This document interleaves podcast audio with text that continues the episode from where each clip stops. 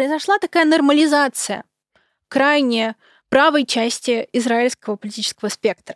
А есть ли сейчас шанс на выход из тупика? Или стоит ожидать уже шестых парламентских выборов?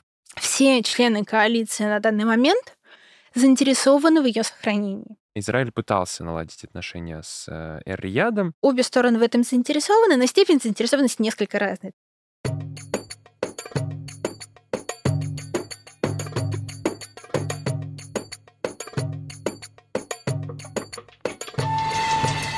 Всем привет!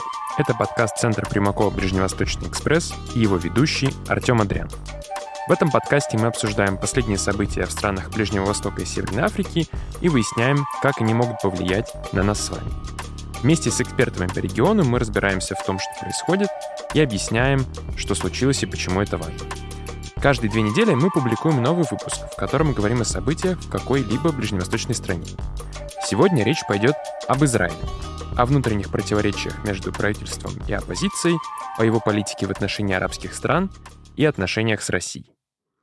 У нас в гостях Людмила Самарская, научный сотрудник Центра ближневосточных исследований и ММО Российской Академии Наук. Здравствуйте, Людмила Максимовна. Рады, что вы к нам пришли. Здравствуйте. Очень приятно, что пригласили. Людмила Максимовна, в последнее время Израиль сотрясают многие внутренние политические противоречия. В прошлом году в стране прошли уже пятые за три с половиной года парламентские выборы, но, казалось бы, ничего серьезно не поменялось. Противоречия по-прежнему есть, и они, может быть, даже обострились, потому что после выборов Бенемин Нетаньяху, который вновь стал премьер-министром, стал продвигать так называемую судебную реформу, которая привела к массовым забастовкам по всей стране, затронула практически все сферы жизни в Израиле, на забастовку вышли даже военные резервисты, которые до этого активного участия в таких масштабных мероприятиях не принимали. Расскажите, в чем смысл этой реформы и почему она настолько сильно обострила противоречия, которые существуют в Израиле? А, в принципе, судебная реформа во многом стала таким триггером для эм, протестов политических. То есть в ней дело, конечно, тоже. Но э, дело еще в том, что для значительной части израильского общества нынешнее правительство, оно в каком-то смысле не репрезентативно. То есть, а, в принципе, сам состав коалиции, который называют самым правым и самым религиозным в израильской истории, а, он вызывает недоверие значительной части населения, которое светское, которое менее религиозное, чем а, то правительство, которое было сформировано и, э, соответственно, у которого несколько другие запросы и интересы. И поэтому во многом эти протесты — это продолжение как бы, кризиса такого внутриполитического, продолжение кризиса о том, э, какое будущее ждет Израиль, то есть насколько он сможет дальше совмещать свой еврейский и демократический характер, каким он сможет быть больше, насколько он может это балансировать в принципе. А судебная реформа, она сама по себе оказалась очень чувствительным таким вопросом. С одной стороны, это не первый раз, когда возникает вопрос о ее проведении, это было и раньше, и связано это во многом с тем, что с 90-х годов, когда произошла так называемая конституционная революция, когда было принято несколько законов, э, и в соответствии с которыми э, судьи начали больше как бы вмешиваться в политическую, политические решения, и, в принципе, они и до этого служили таким тоже балансом и э, служили в рамках системы сдержек и противовесов, но это началось как активнее с 90-х годов. И э, против этого выступает правый лагерь. Это не обязательно религиозные партии, хотя религиозные партии, в общем, тоже возражают против такой, такого судебного активизма. Но это тот же Ликут, который, в общем, достаточно светский. Они считают, что большая роль в государстве должна принадлежать избираемым органам, то есть, собственно, Кнессету, а, соответственно, и правительству, потому что правительство формируется на основе как бы, состава Кнессета. А, и поэтому они решили... А, а в данном случае уникальность коалиции в том, что в нее пришли партии, которые едины в своей позиции касательно судебной реформы. То есть они все согласны с тем, что ее нужно реформировать, и ну, примерно согласны с тем, как именно. А, и они хотят, э, в общем, ограничить э, возможности Верховного суда по ну, как бы, отвержению законов. То есть э, Верховный суд все еще сможет э, говорит, что закон не соответствует там основным законам. Основные законы в Израиле играют роль Конституции, поскольку Конституции как таковой нет. А, но при этом Кнессет сможет принимать закон еще раз, и он снова будет действовать, в общем, как будто Верховный суд его не отвергал. А, затем они хотят дать э, коалиции больше полномочий по назначению судей, то есть как бы иметь больше контроля над тем, кто, собственно, будет составлять Верховный суд. И, в общем, остальная часть, остальная часть реформы, она вот в том же духе. И противники реформы считают, что это непропорционально ослабит Верховный суд и судебную систему в целом. И, в общем, идет речь в том числе о том, что, то есть, как бы, в принципе, коалиция не говорит, что она там хочет сделать Израиль недемократическим. Нет, совершенно нет. Она говорит о том, что хочет восстановить его демократический характер. А, но, по сути, идет речь о том, чтобы перейти от модели такой более либеральной демократии к модели а, мажоритарной демократии, когда ну, пусть не в полной мере, но, по крайней мере, частично, когда именно то, как народ голосует, определяет политику государства. Но э, минус этой системы в том, что в ней э, меньше защищены права меньшинств. А это, естественный риск. И меньшинств, и как бы этноконфессиональных, и э, меньшинства, которое за правительство не голосовало. И в этом риск. И поэтому протесты настолько активны, и поэтому оппозиция настолько активно возражает. А в связи с судебной реформой иногда еще говорят о том, что есть какой-то личный интерес у Беньямина Нетаньяху в этом отношении, потому что против него уже несколько лет ведутся уголовные дела, связанные с коррупцией. Он какие-то суды выигрывает, потом против него выдвигаются новые обвинения, и все это длится уже какое-то время и представляет постоянную угрозу для его политического капитала и для него как, как политика. Потому что раньше были случаи, когда израильских премьер-министров сажали в тюрьму. Есть ли в этом какая-то личная заинтересованность Бениамина Нетаньяху в том, чтобы ослабить судебную систему власти, чтобы против него была снята часть обвинений, например? Скажем так, некоторая степень заинтересованности, конечно, может быть. Но другой вопрос, что не Верховный суд рассматривает дело против него, и дела все, все в принципе, против него. А, поэтому это скорее служит таким дополнительным фактором, но не основной причиной. То есть основная причина в том, что все партии, которые входят в коалицию, они хотят изменить ту систему, которая существует сейчас, и воспринимают сложившуюся ситуацию как такой уникальный шанс, который может больше не, не появиться. Потому что ранее, когда вопрос поднимался, в коалиции, как правило, были партии, которые выступали против и не давали провести какие-то э, положения реформы и, в принципе, провести эту реформу в том виде, в котором она и сейчас. А сейчас, в общем, такой шанс, который они не хотят упускать, и в данном случае фактор Натаньяху, он есть, но он скорее такой дополнительный. В связи с судебной реформой иногда еще говорят, э, и вы, в частности, писали об этом в одной из своих статей, что она стала, наверное, таким триггером для тех противоречий, которые уже накопились в израильском обществе. Поскольку, ну, далеко не в каждой стране пять выборов, пять парламентских выборов подряд проходит. А в чем заключаются сейчас основные противоречия в израильском обществе? Это противоречие между религиозно настроенной частью населения и его светской частью, это противоречие между арабами и евреями, это противоречие между правыми и левыми в отношении там, экономической политики или той же судебной реформы. В чем сейчас заключается вот эта уникальная ситуация разделенности в израильском обществе? В данном случае сочетается несколько факторов, и, но в восприятии общества э, сейчас на первый план выходит именно противоречие между левыми и правыми. Причем в Израиле традиционно э, левые и правые определяются не столько по отношению к, там, к экономической политике, хотя этот фактор тоже есть, а к тому, каким образом должен быть решен палестино-израильский конфликт. То есть правые более жесткие в этом вопросе, а левые ну, менее жесткие, они более умеренные, они за там, переговоры, они за там, принцип двух государств. А, но при этом а, в данном, в, кон, в данном контексте это несколько уходит на второй план, вот этот принцип такого разделения, потому что, в общем, речь о правах там, палестинцев в, данных, в данном случае, в случае протестов, не идет. Идет, э, то есть э, подозрение и недоверие израильского общества, по крайней мере, его значительной части, по отношению к правительству, заключается в том, что они опасаются, что правительство сделает из государства там, государство Галахи, еврейского религиозного права, потому что, в общем, там есть некоторые члены коалиции, которые об этом говорят, что они хотели бы это. То есть, в принципе, с одной стороны, э, общество воспринимает этот противоречие, этот конфликт во многом как протест, как конфликт между левыми и правыми и как максимальное напряжение между ними. Но на деле это в чуть большей степени вопрос а, как бы в какой степени Израиль останется светским, а, в какой он останется религиозным. То есть он будет более религиозным, там, таким же религиозным, как и сейчас. То есть сохранится ли статус-кво, или оно изменится, и каким образом.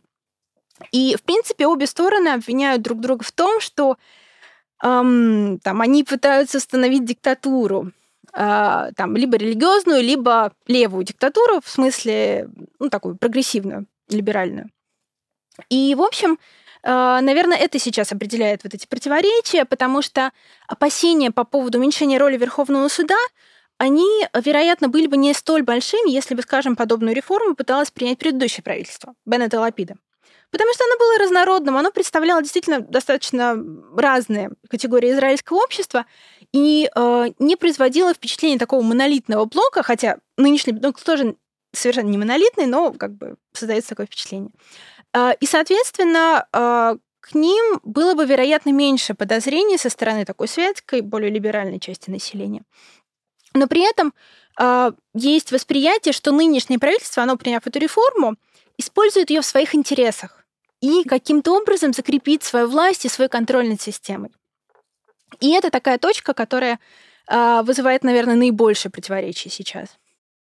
Вы как раз упомянули палестинский вопрос в отношении того, левые и правые, э, в принципе, уже каждый год во время Рамадана происходит стабильное обострение палестино-израильских отношений, потому что опять обостряются противоречия вокруг Храмовой горы, э, того, что какая-то часть религиозно настроенных, э, религиозно настроенного израильского населения хочет исполнить там религиозные обряды, которые им запрещено там исполнять, и в ответ начинаются столкновения между арабами, которые э, совершают э, там молитву в Аляксе или в куполе скалы, и полицией, и силами безопасности Израиля. Этот год не стал исключением. Можно ли считать, э, что было просто какое-то, скажем так, если это можно, конечно, так назвать, такое рядовая эскалация между Израилем и э, палестинской группировкой Хамас, которая контролирует сектор Газа, одну из двух частей э, Палестины, Напомню, что были постоянные обстрелы, обмены ракетными ударами между Хамасом и Израилем. Э, можно ли считать, что это какая-то рядовая эскалация была, или она была значительно сильнее, чем предыдущая, поскольку сейчас у власти находится правое правительство, оно, э, казалось бы, вот эту ситуацию с Рамаданом использовало, использовало гораздо больше силы в ней, чем, например, предыдущее правительство — в составе которого была арабская партия, которая как-то могла умерить э, да, действия сил безопасности Израиля. Э, я бы не сказала, что реакция была более интенсивной, чем при предыдущем правительстве. Скорее, даже в чем-то наоборот. То есть вот конкретно обострение во время Рамадана, а это ну, был, было во многом таким классическим относительно всплеском э, конфронтации была черта, которая была не характерна ранее для подобных противостояний, были обстрелы со стороны Ливана. И это было воспринято очень болезненно э, в израильском обществе. Да, была реакция со стороны правительства, но в целом правительство, вот когда была реакция в апреле, критиковали за в общем, такую достаточно слабую реакцию, несмотря на то, что правительство говорит, что оно самое правое, которое есть, оно защитит всех израильских граждан и безопасность Израиля. На деле Э, израильские граждане этого не увидели. Несмотря на то, что, да, вероятно, были стратегические соображения, нежелание провоцировать реакцию Хизбаллы, а, и поэтому принятие версии, что, возможно, Хизбалла не знала, хотя понятно, что Хизбалла не может не знать, что происходит на территории Ливана. А, но в качестве, ну, как бы, такой компенсации относительно слабой реакции в апреле, а, вероятно, была эскалация в мае когда обстрелы э, со стороны Израиля э, Газы и точечные ликвидации стали крайне интенсивными. То есть было несколько дней в начале мая, очень интенсивная эскалация, очень интенсивных, э, интенсивного противостояния, и со стороны Газа около 900 ракет было выпущено. Э, и это вот сначала относительно слабая реакция, да, она была вызвана, вероятнее всего, стратегическими именно соображениями. Э, при том, что предыдущее правительство Беннета Лапида, оно, в общем, э, тоже было достаточно жестким, и оно в чем-то было даже жестче, чем э, правое правительство Натаньяху. А, но при этом а, это и плюс неудача с судебной реформой э, достаточно сильно стало влиять на рейтинг правящей коалиции. То есть не только это, но это имело такой кумулятивный эффект в каком-то смысле. И поэтому Возможно, это, это версия, это не гарантированное утверждение, э, эскалация в мае и такая жесткая достаточно реакция Израиля была связана в том числе желанием продемонстрировать, что э, оно все еще контролирует ситуацию, что оно может проводить там, соответствующие операции, э, и что там, израильским гражданам и Израилю опасаться нечего. А, поэтому, с одной стороны, да, в этой эскалации было что-то такое традиционное, но были и такие новые факторы, как, например, участие палестинских группировок из Ливана и обстрел из Ливана, э, что, в общем, э, добавляет такой новый угол противостоянию в каком-то смысле. А как на это отреагировали арабские э, страны? Эмираты, Бахрейн, Марокко которые заключили с Израилем в 2020 году так называемое соглашение Авраама, по которым установили с ним дипломатические отношения. И одной из мотиваций, в частности, у Эмиратов для установления отношений, несмотря на сохраняющуюся проблему палестинцев, было то, что, как бы, установив диалог с Израилем, они могли бы больше влиять на его позицию в отношении палестинцев. Действительно ли это так? Э, как арабские страны отреагировали на эскалацию? В принципе, э, как бы любые действия Израиля, которые могут восприниматься арабским миром как там, провокационные по отношению там, к храмовой горе, скажем, а, и, условно, столкновение именно полиции израильских сил безопасности с а, палестинцами на Храмовой горе, все это воспринимается арабским миром достаточно болезненно и чувствительно и вызывает, в общем, такую осуждающую реакцию а, по, в общем, вполне понятным соображениям. И, в принципе, сам факт палестино-израильского конфликта, его сохранение, с одной стороны, он несколько отошел все-таки для арабских стран, которые заключили соглашение с Израилем, на второй план. Потому что на первый план стали выходить какие-то интересы в сфере безопасности, экономические интересы и, в принципе, желание как бы жить в регионе и развивать контакты а, вне изоляции Израиля. А, но, с другой стороны, палестино-израильский конфликт все равно остается таким постоянным фактором, который а, он не может кардинально испортить отношения, скорее всего, если ничего там совершенно критичного не произойдет. Но он остается постоянным раздражителем.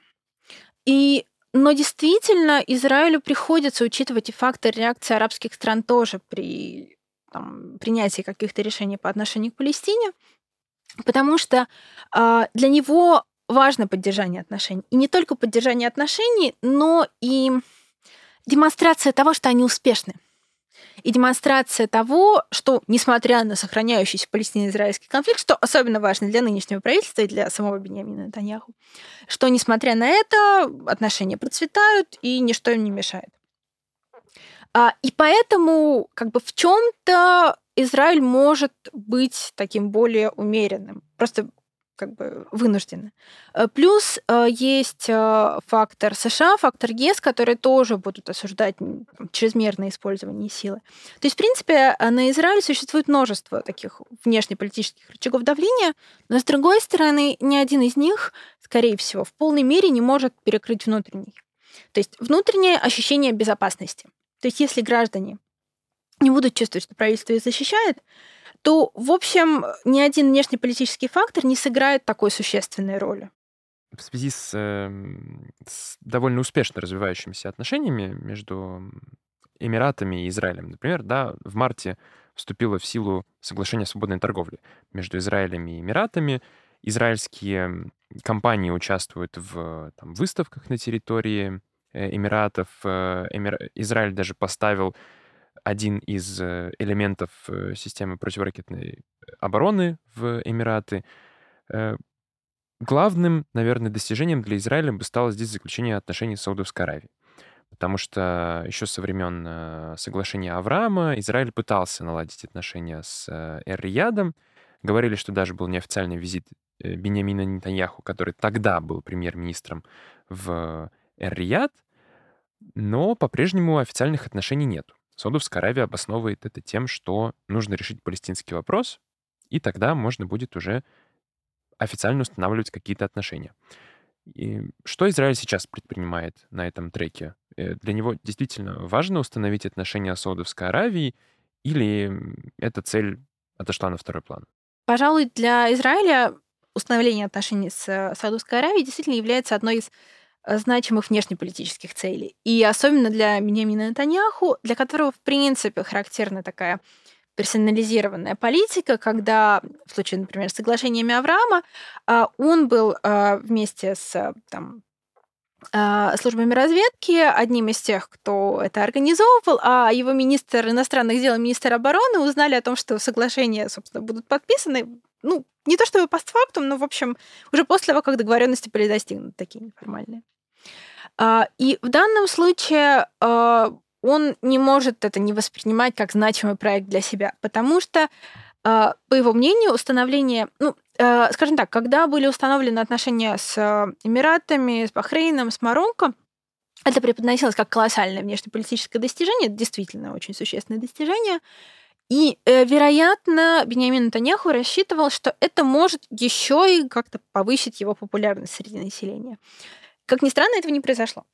Э, то есть, нет, Э, израильтяне очень высоко оценили соглашение, и несмотря на то, что это были времена ковида, они э, говорили, что тем не менее это нужно было сделать, несмотря на кризис, несмотря ни на что. Э, и, скорее всего, в данном случае все было бы точно так же, то есть отношения с Саудовской Аравией, они были бы восприняты очень положительно. Но, с другой стороны, решающим в определении их электоральных предпочтений это вряд ли будет потому что лагеря, да, они сейчас немножко двигаются, и эм, тенденции немножко становятся немножко другими, не совсем такими, как были, скажем, год назад. А, но при этом э, внешнеполитические успехи, они будут играть скорее такую дополнительную функцию. А, сейчас э, идет речь о том, что какие-то неформальные контакты есть, что со стороны американцев они есть, что со стороны израильтян они есть, а, и что Саудовская Аравия в принципе, в перспективе не возражала бы, но есть препятствия, да, и одна из них это палестинская проблема, поскольку Саудовская Аравия говорит о том, что э, ни о каком восстановлении отношений быть не может, если не будет прогресса на палестинском треке.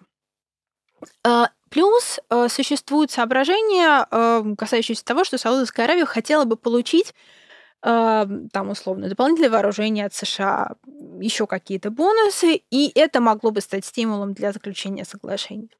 А, с другой стороны, не совсем понятны сроки а, этих процессов, и а, понятно, что Израиль хотел бы заключить это как можно скорее, преподнести это как успех, но, в общем, у Саудовской Аравии достаточно своих соображений для того, чтобы, там, может быть, э, это как-то не торопить.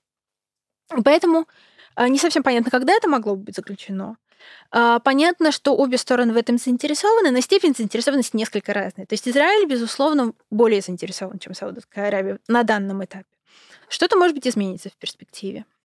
А мы вот, наверное, не зря упомянули США здесь как такого третьего игрока, потому что и Израиль, и Саудовская Аравия являются для них ключевыми ближневосточными союзниками. Но в отношении Израиля есть еще большой фактор еврейской диаспоры в США, которая э, по некоторым сообщениям, играла какую-то роль во внутренней политике Израиля в отношении той же судебной реформы. Да, что э, какая-то часть его поддерживала, какая-то выступала против. И, э, и даже э, президент США э, Джо Байден вроде бы как отказал Бениамину Нетаньяху во встрече из-за того, что тот э, так сильно продвигал судебную реформу. Э, является ли это каким-то таким тревожным звоночком в отношениях э, США и Израиля, либо их союз э, по-прежнему крепок? Ну, на долгосрочные отношения стратегические э, США и Израиль это не влияет. То есть они остаются прочными, они остаются устойчивыми, но это показывает как бы уровень некоторого напряжения, которое сейчас существует. Это связано, безусловно, опять же, с тем израильским правительством, которое сейчас функционирует, и с тем, что в него вошли элементы, которые э, в общем, э, для США не вполне приемлемы. Не только для США, но в частности для США. Поскольку э, некоторые из его членов — это члены крайне правых партий, религиозный сионизм и Осма Иудит в том числе, соответственно, главы Бицаля Смотрича и Тамара Бенгвир, которые отличились достаточно одиозными высказываниями, эм, относительно решения палестинской проблемы. И, в общем, они не скрывают своих взглядов, они достаточно радикальны в этом. И для США это, в общем, э, такой тревожный тоже знак. Они этим недовольны, они с этим не согласны принципиально. А, но для Нетаньяху это такие партнеры, с которыми, э, то есть, собственно, крайне правые, с которыми он вынужден разговаривать, потому что они значимая часть его коалиции, и поэтому он вынужден давать им возможности, давать какие-то посты. А, но, безусловно, это все вносит напряжение в отношения с внешнеполитическими игроками, плюс это вносит напряжение в отношения с еврейской общиной, в том числе в США – а, дело в том, что в США еврейская община, она в значительной степени а, не а, ортодоксальная в плане иудаизма, а там реформистская, консервативная, а иудаизм в Израиле преимущественно ортодоксальный. Соответственно, те партии, которые там находятся сейчас в Кнессете, ультраортодоксы и религиозные сионисты, они придерживаются такой более ортодоксальной ветви иудаизма и, в принципе, заявляют о том, что они не считают там эм, Э, реформистов евреями, такими, какими они должны быть. И это тоже вносит напряжение, потому что э, получается, что видение будущего Израиля как еврейского государства, как такого сионистского проекта, у общины и у эм, Израиля разное. И как это сочетать и совмещать, не совсем понятно. Э, то есть получается, что э, сама коалиция, сам ее состав и сами заявления Э, ее членов, они вносят напряжение и в отношения с партнерами внешнеполитическими, то есть США, и в отношения с общиной, и там э, с диаспорой. Э, и поэтому, в общем, это все тоже служит источником напряжения и проблем. Но в данной ситуации не совсем понятно, что Бенемин Нетаньяху может с этим сделать, потому что партнеры для него важны. Для него важно, чтобы коалиция не развалилась, в том числе для того, чтобы не попасть в тюрьму, Э, и поэтому он вынужден все это балансировать. Это достаточно сложно, потому что лидеры, ну, представители коалиции, в общем, достаточно часто делают какие-то очередные одиозные заявления, с которыми опять Нетаньяху приходится спорить. А, но, в общем, это все не создает, не делает его жизнь легче. Давайте сейчас на секунду вернемся обратно во внутреннюю политику Израиля э, и поговорим вот об этих как раз крайне правых э, членах коалиции Нетаньяху. Э, кажется, вот за эти пять, пять выборов каждый электоральный цикл приводил в Кнессет все большее количество представителей правых партий, особенно вот ортодоксальных, религиозно настроенных его частей. Э, чем объясняется такое вот усиление правого крыла израильской политики, усиление его э, религиозно настроенных элементов? Ну, в принципе, усиление э, правого крыла израильского политического спектра это достаточно долгосрочный тренд. Это связано во многом с неурегулированностью палестино-израильского конфликта, потому что получается, что те идеи, которые предлагали левые, решение конфликта, диалог, они к разрешению окончательному не привели. И напротив, по мнению некоторых, они привели ко второй интифаде. Кровавый и очень травматичны для израильского общества. А правые, они предлагают безопасность. Это не значит, что они в полной мере в состоянии ее обеспечивать. Но они ее предлагают. Они говорят, что это важнее многих других факторов. И это влияет на рост их популярности. А, то есть происходит в целом такое правение израильского политического спектра и э, значительное ослабление левого фланга. То есть, скажем, партия Авода партия отцов-основателей Израиля. То есть э, когда-то крупнейшая партия, э, самая влиятельная. Потом она потихоньку теряла популярность. И сейчас, да, сейчас она входит в Кнессет, но по опросам в следующий Кнессет она уже не войдет, скорее всего. То есть она не может предложить что-то, что заинтересовало бы какую-то существенную часть израильской публики. Плюс есть демографический фактор. То есть э, ультраортодоксальный сектор и э, религиозный фак, сектор крайних таких религиозных сионистов, в принципе, религиозных сионистов, он отличается достаточно высокой рождаемостью. И это тоже, безусловно, влияет на то, как, бы, как эм, большая или меньшая часть израильского общества начинает воспринимать э, там, политические перспективы государства.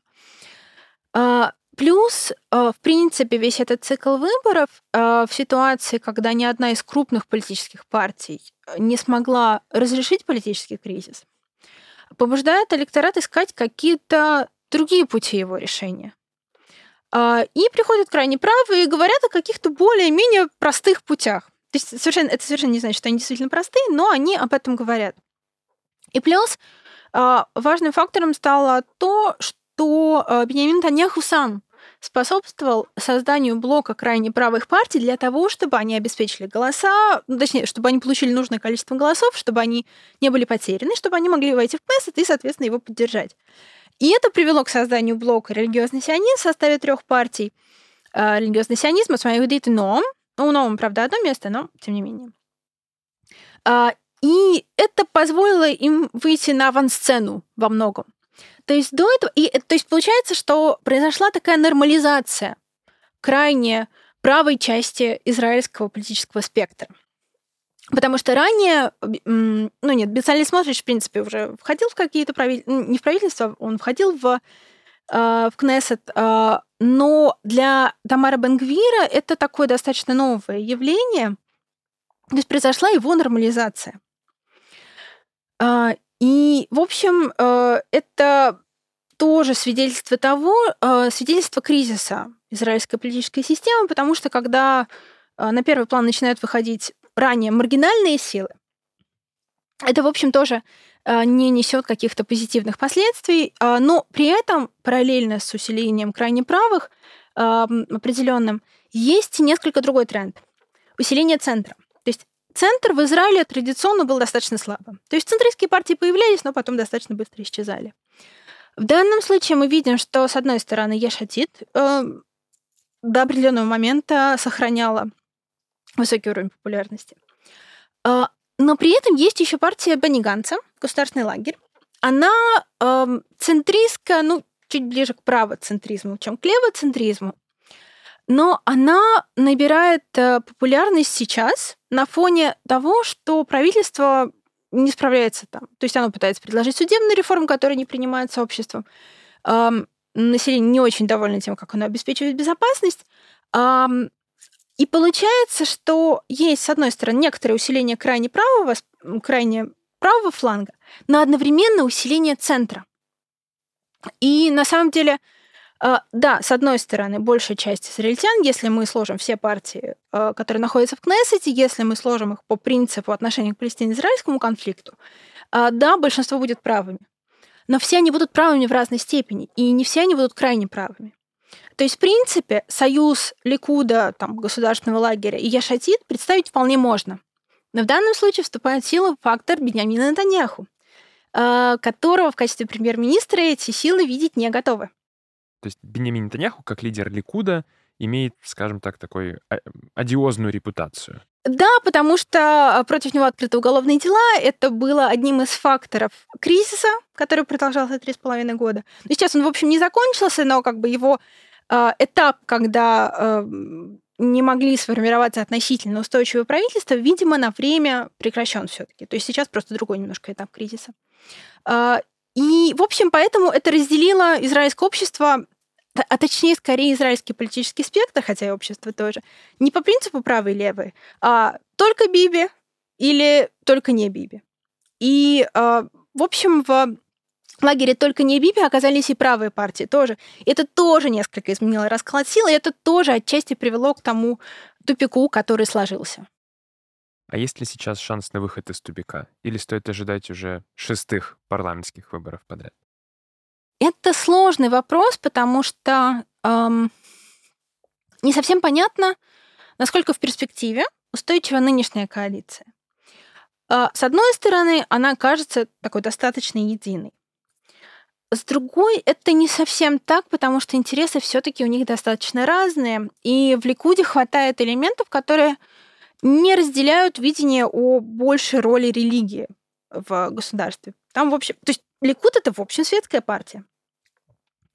А, и поэтому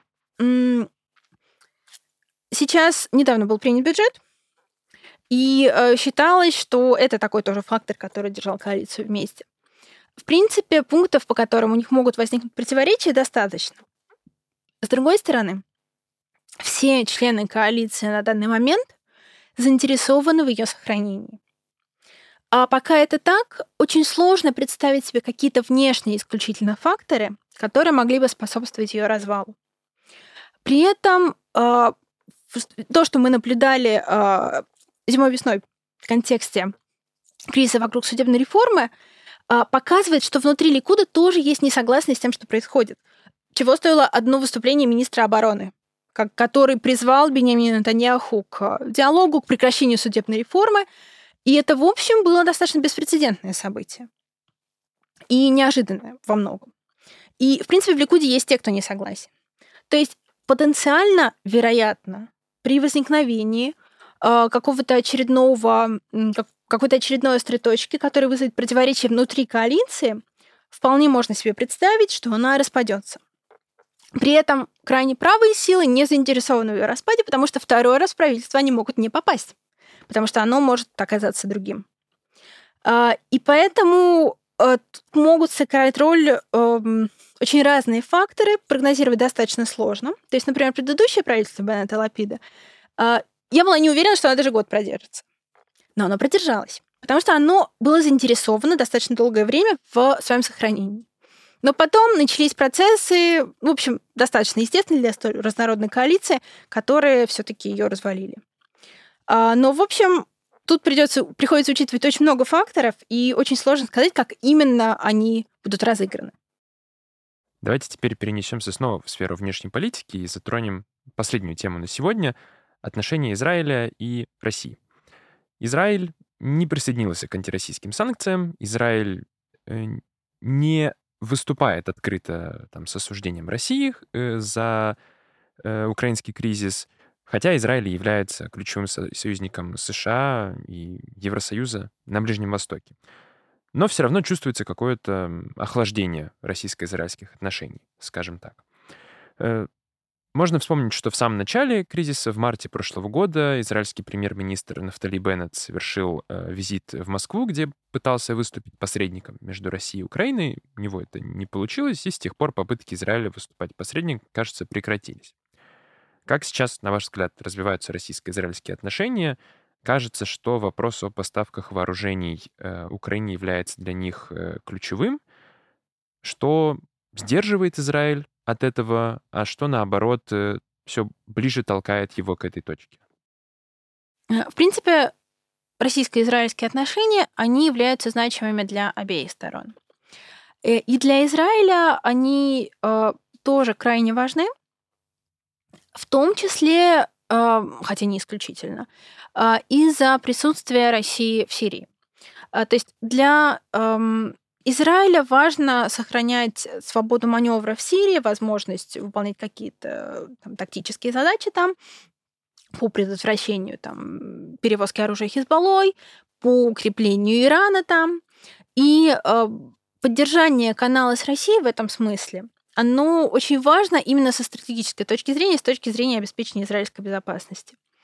Плюс есть, естественно, фактор еврейской общины в России. А, он тоже достаточно значимый, потому что контакты тоже важны, опять же. А, но плюс сами отношения тоже очень важны для сторон, потому что они долго выстраивались, потому что у них есть много аспектов, да, может быть, в экономическом плане они э, не самые значимые для обеих стран, но при этом есть культурные контакты и контакты в самых различных сферах, и, в общем, это все достаточно важно. И, но плюс Израиль, в принципе, придерживается позиции а, многовекторности внешней политики. То есть, да, он союзник США, да, у них особые отношения, но при этом он развивает отношения и со странами, которые США не обязательно находятся в лучших отношениях, то есть там, с Россией, с Китаем в том числе. Потому что это для него важная часть внешнеполитического курса. То есть это своего рода такая демонстрация внешнеполитической независимости. И, в принципе, Израиль в своих внешнеполитических решениях, ну, внутриполитических во многом тоже, достаточно независим от США. То есть, да, он в каких-то ситуациях прислушивается, в каких-то ситуациях он вынужден прислушиваться, но в целом он старается сохранять такую свободу маневра. И поэтому в данной ситуации для него э, важно поддержание такого баланса, с одной стороны, предоставление какой-то гуманитарной помощи. Была речь о помощи в сфере система предупреждения об обстрелах. А, но при этом а, предоставление оружия, то есть, с одной стороны, Россия говорила о том, что для нее это такая красная линия в каком-то смысле. А с другой, Израиль, в общем, тоже не готов идти настолько далеко, в том числе потому, что у него хватает своих задач, своих проблем, и он вовлечен в них больше. И плюс отношения с Украиной, да, Израиль поддерживает, но он также критикует некоторые ее действия, в частности, по голосованию, например, в ООН. То есть Израиль достаточно критично относится к ситуациям, когда Украина голосует против него. То есть в целом Израиль в данном случае он эм, поддерживает свои интересы. Он проводит политику, которая соответствует в полной мере именно его интересам. И, и понятно, что есть некоторая степень давления со стороны э, внешних сил на него, э, но при этом он может сохранять, опять же, в этом смысле тоже независимость, потому что, э, да, с одной стороны, некоторое охлаждение в отношениях есть, но с другой, он бы не хотел, чтобы это охлаждение зашло, зашло слишком далеко, потому что все-таки эти отношения крайне значимы.